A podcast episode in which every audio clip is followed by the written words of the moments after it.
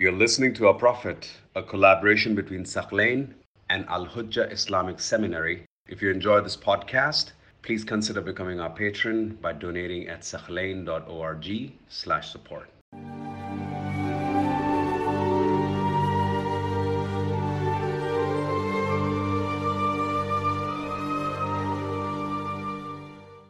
The other point which I wanted to briefly address, which is even more sensitive, for the men, they actually had the right to sleep with that woman who was taken as a captive.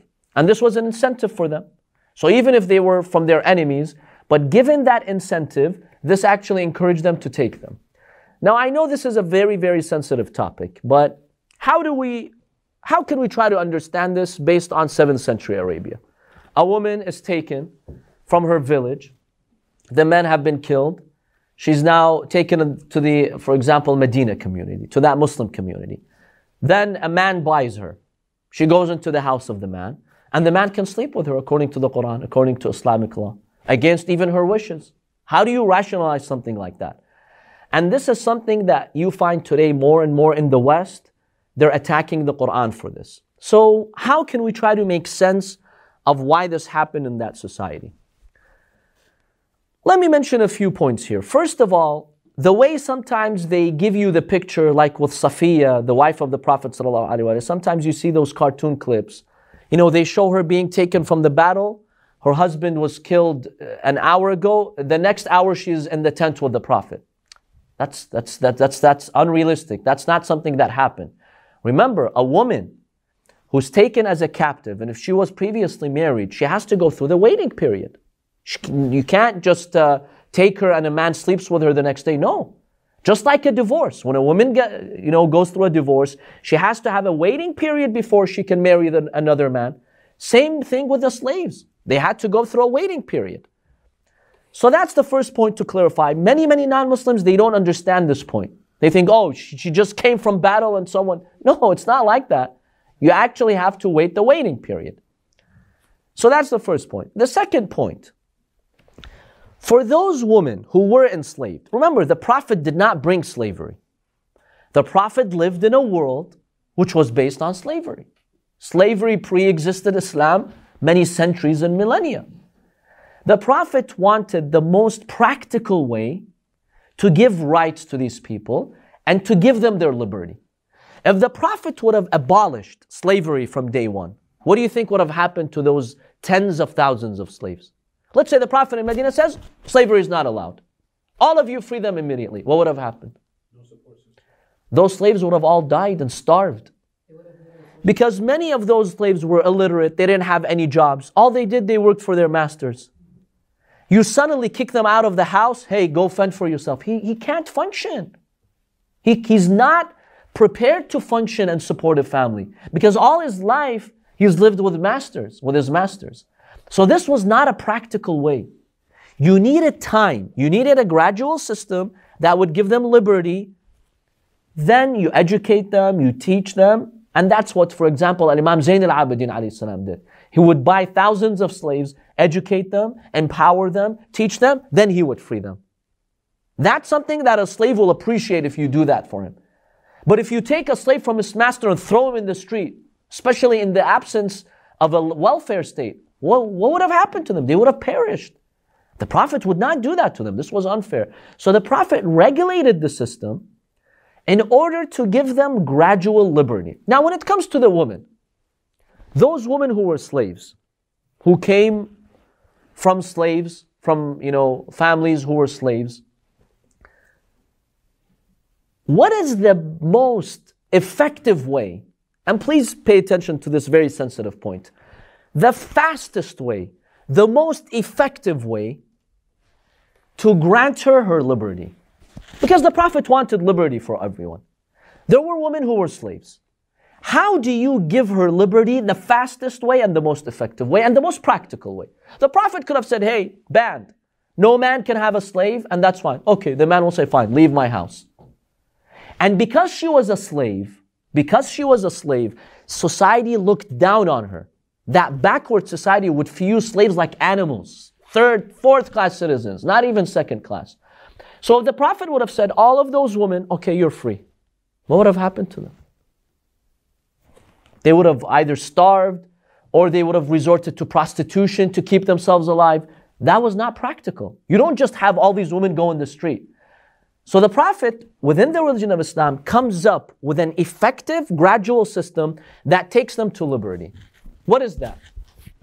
There's two ways. Either you ask the masters to marry them, marry them and let them be your wives, and they'll be respectful, dignified people. But let's be realistic. If the Prophet would have said that to the men, marry these slaves, would they have done that? No. In Arabian society, a free master is not going to marry his, his slave girl. He's not going to do that. This is uh, something which is um, negative for him in society. It brings him negative reputation. This is not something that they would have done. Ideally, if they would have done that, that would have been good. But they wouldn't do that. So the Prophet knew that this was not practical. He can issue a command like that. Who's going to accept? Who's going to implement it? 5%? What about the 90%? They're not going to implement it. So you needed another way. And this was the other way. The religion of Islam, by allowing the master to sleep with his slave girl, realized that eventually, you know, especially back then, they weren't, you know, contraceptives, she would get pregnant. Islam wanted her to get pregnant. Why? The minute in Arabian society, the minute the slave girl becomes pregnant, now the master sees her as the one who's carrying her child, his child. He's going to respect her. He's not going to harass her. He won't beat her because now he's waiting for that child. She's not technically his wife, but she's kind of like his wife. She's on her way to freedom. She now has respect. That's why slave girls in Arabian society, in fact, they wished that their husband would have a, ch- their masters would have a child from them because that would make them special. She's no longer just a slave. No, I'm carrying the child of a free man. I'm on my way to freedom. And according to Islamic law, any slave girl who's pregnant and has a child and the master dies, what happens to her? She's automatically emancipated. She's freed according to Islamic law. Okay, just real quick. So, uh, is it a bastard child? No. Oh, so no, it's not. Because in Islam, uh, a legitimate child is either through marriage or through a slave. Oh. By owning the slave, if one legally, if a Muslim man legally owns a slave, their child is their full, full child. Oh, okay. The child is free and the child has the full rights. It's just like having a child from a wife. Oh, so, yes, the Quran makes it very clear that through these ways, uh, the child is legitimate and it's not a bastard child. No. Yes, brother. Uh, you mentioned that a free person and a slave person is born free. Is that? Uh, yes. Yes, this is uh, from Islamic law that all have accepted. Yeah, it's from established hadith. So remember that when the master has the child from the slave girl, first of all, the child itself is what? Free. Because if one of your parents are free, then you're free. Secondly, when the master dies, what happens to the slave girl? The mother of that free child, she automatically becomes eman- emancipated. So now society, when they look at a woman like that, they now have respect for her. They don't treat her like a slave. No, you have a free child. You, now we treat you just like any normal woman. In fact, that was a great way to protect her rights. Had the Prophet eliminated this, they would have suffered. What yes uh, is already married? Even if he's married, yes, he was allowed to take slave girls. Okay. Yes. Um, so, but what if he dies? So the woman, the his wife, inherits his uh, tent, let's say, and his his everything. What if she um, kicks out the slave girl? Yeah, doesn't want to. Well, remember, when he has a child, his child inherits. So according to Islam, he's got a share. What if he's got other kids? They all get a share. Well, see, in Arabian, in Arabian society, if a man was having multiple slaves and women, he was rich then. Because if you were poor and you didn't have any property, then you couldn't afford that life. So obviously, those men, they did have money. So even if they had multiple children, each one would get a good share of the inheritance. So through her son, she had she actually had a good share. Through her daughter, she has a share. the daughter gets less of a share, but in the end, she does have a share. So she can't just be kicked out like that. No, she has a share. So either she has a son or a daughter, she's on her way to f- emancipation, and she has a right from his imper- in- inheritance through, through those children.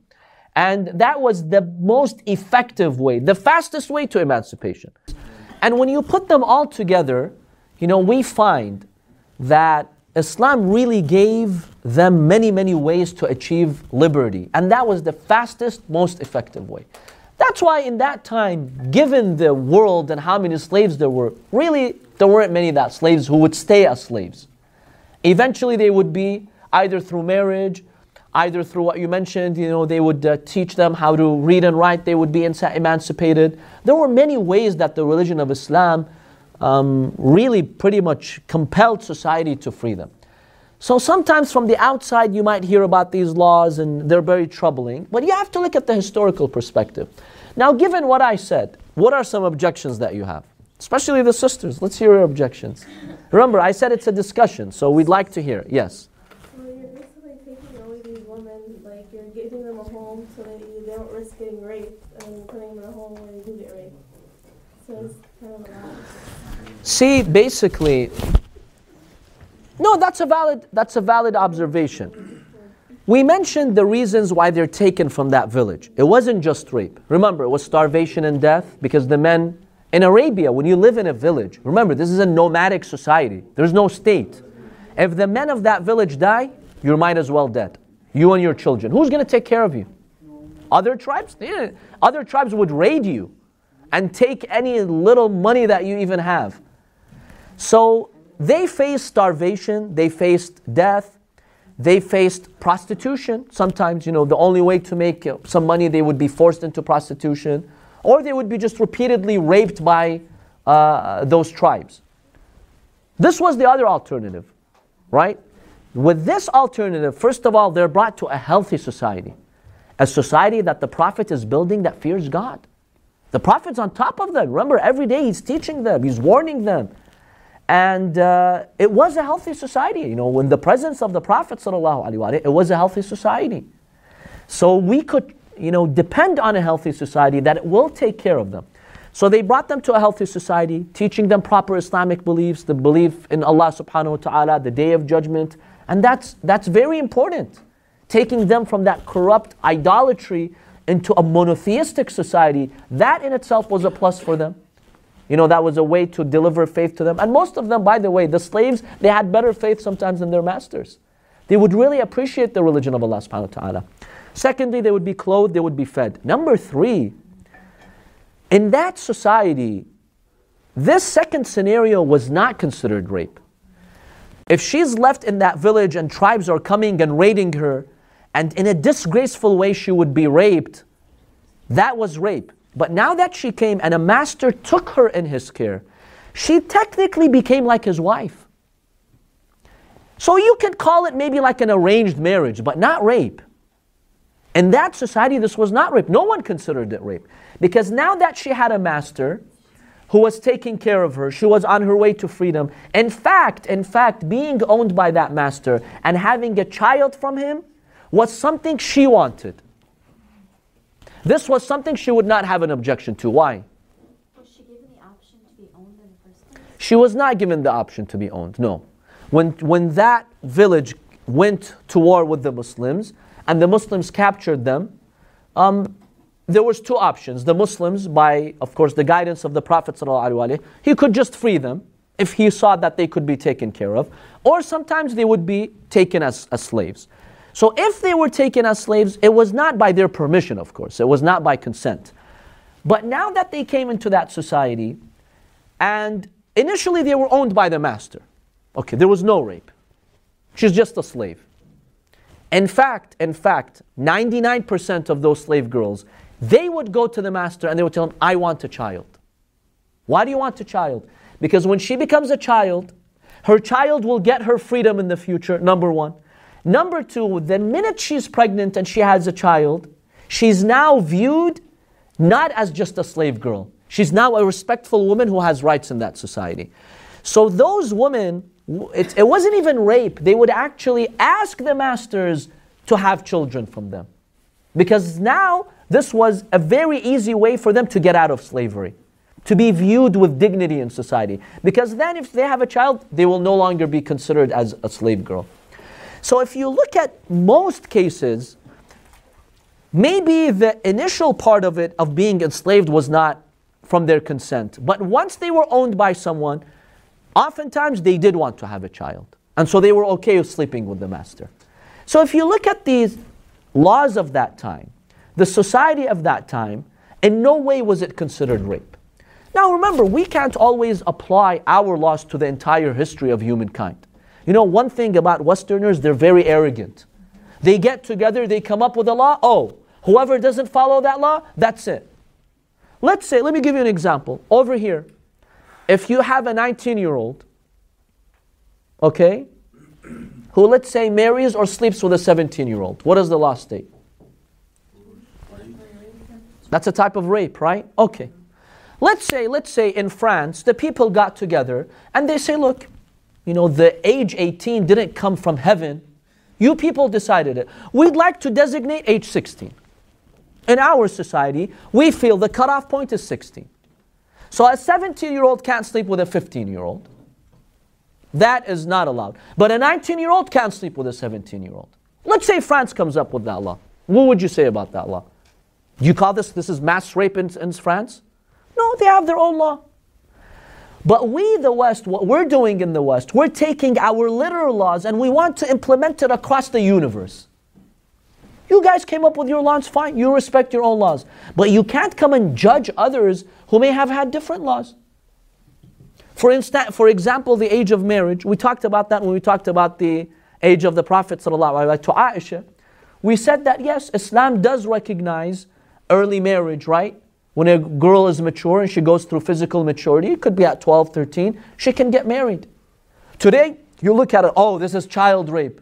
Look at the circumstances of the time. Europe was also marrying at that age. Remember, girls had a, people had a very short lifespan. Sometimes the average lifespan would be 30 to 40 to 50 years. Sometimes in Europe, the lifespan was 33 years. Yes, go to England, you know, some uh, 800 years ago, the life expectancy of an average person was 33 years.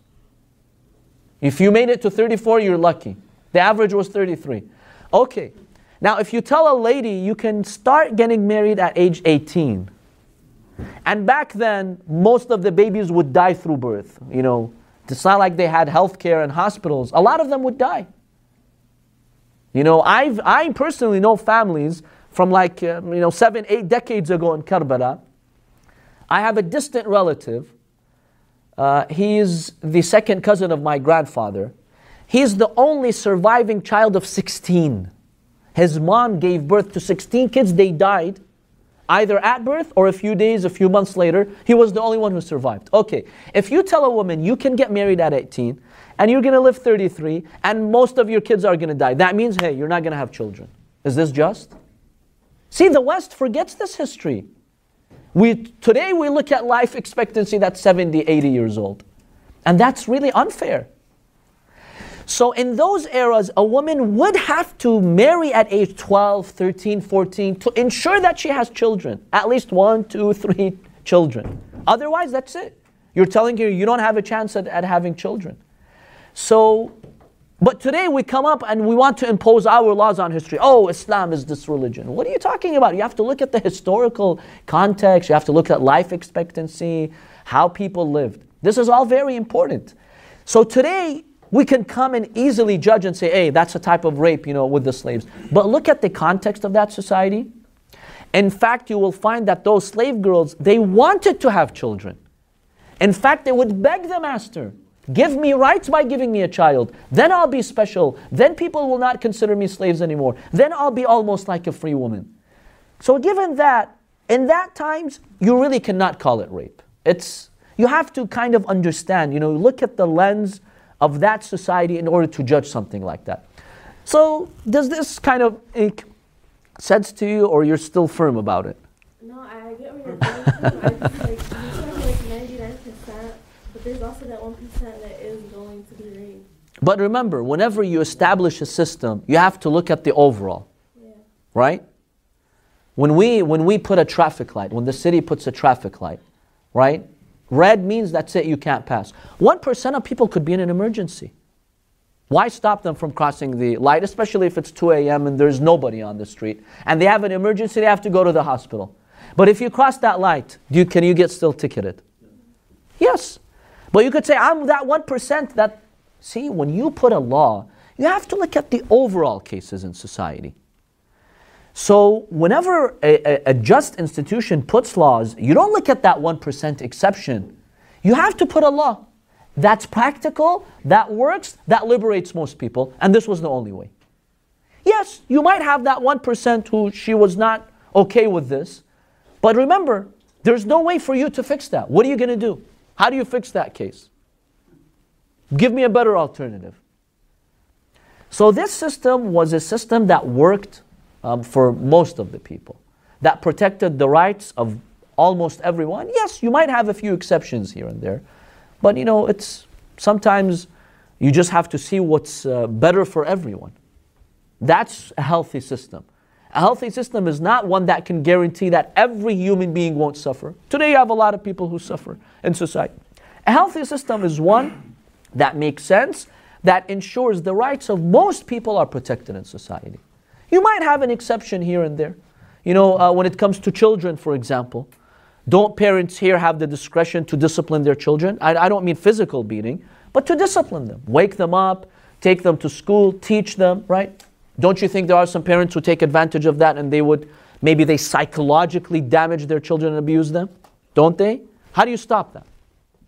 You can't. You can't stop that. What are you going to do? How do you stop parents from uh, psychologically abusing their children? You can't do anything about that. You put laws. obviously. But there are some cases that you just can't control.